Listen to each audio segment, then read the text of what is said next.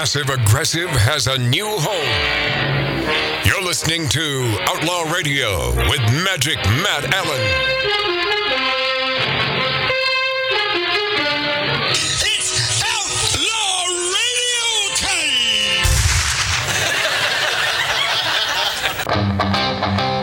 You know, uh, when we're away these days on terrestrial radio, playing commercials, whatever it is to keep us on board your local radio station, on YouTube, Magic Matt's Outlaw Radio, we're turning the uh, mics up these days so you can hear the behind the scenes crap.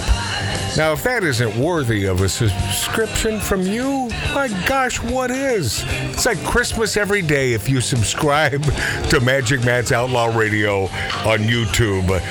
Uh, we were talking about Phoebe Bridgers a few seconds ago and the fact that uh, her chant in concert was F America like F you. And she was in in England and she had a bunch of Americans after uh, she posed the question, any Americans in the audience? And they, yeah! And then she said, well, F America, F you. And this gal has no British accent, so I'm assuming she's from the States.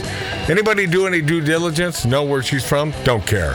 Taylor Swift, though, rages over SCOTUS abortion ruling. Women stripped of rights. Of course, Taylor Swift, who has a great daddy. Look up her daddy. Her daddy is bona fide, dyed in the wool good guy. But Taylor has blasted the Supreme Court's decision to overturn R uh, v. Uh, Dubba, claiming the ruling has stripped women of the rights, well, to kill a child, I, I believe.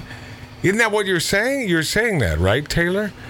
So they've stripped women of the rights to kill a child to kill an innocent child, the right to murder an innocent child. Taylor Swift, who endorsed Joe Biden's 2020 bid for the White House, condemned the High Court's ruling in a tweet. And Sheryl One Ply Crow, Oh God, you, you know why I call her that, t- Tattoo Dave? I don't, but I well, it bec- fits. because um, Only uses one ply. she only uses one ply because she doesn't want to kill the trees. Oh, yes, only one piece of toilet square. paper. That is one butt you don't want your nose to be near. Sheryl Crow. Uh, she reacted to the U.S. Supreme Court overruling uh, R uh, v. Uh, Dub, uh, proclaiming, I do not recognize my country. Oh, God, these people are too stupid to even listen to. Don't know what to even say. I do not recognize my country, she said in an Instagram post. We fight to hang on to our military grade weapons. We battle, yes, to keep you safe, you dumb broad. You, you former backup singer for Barry Manilow.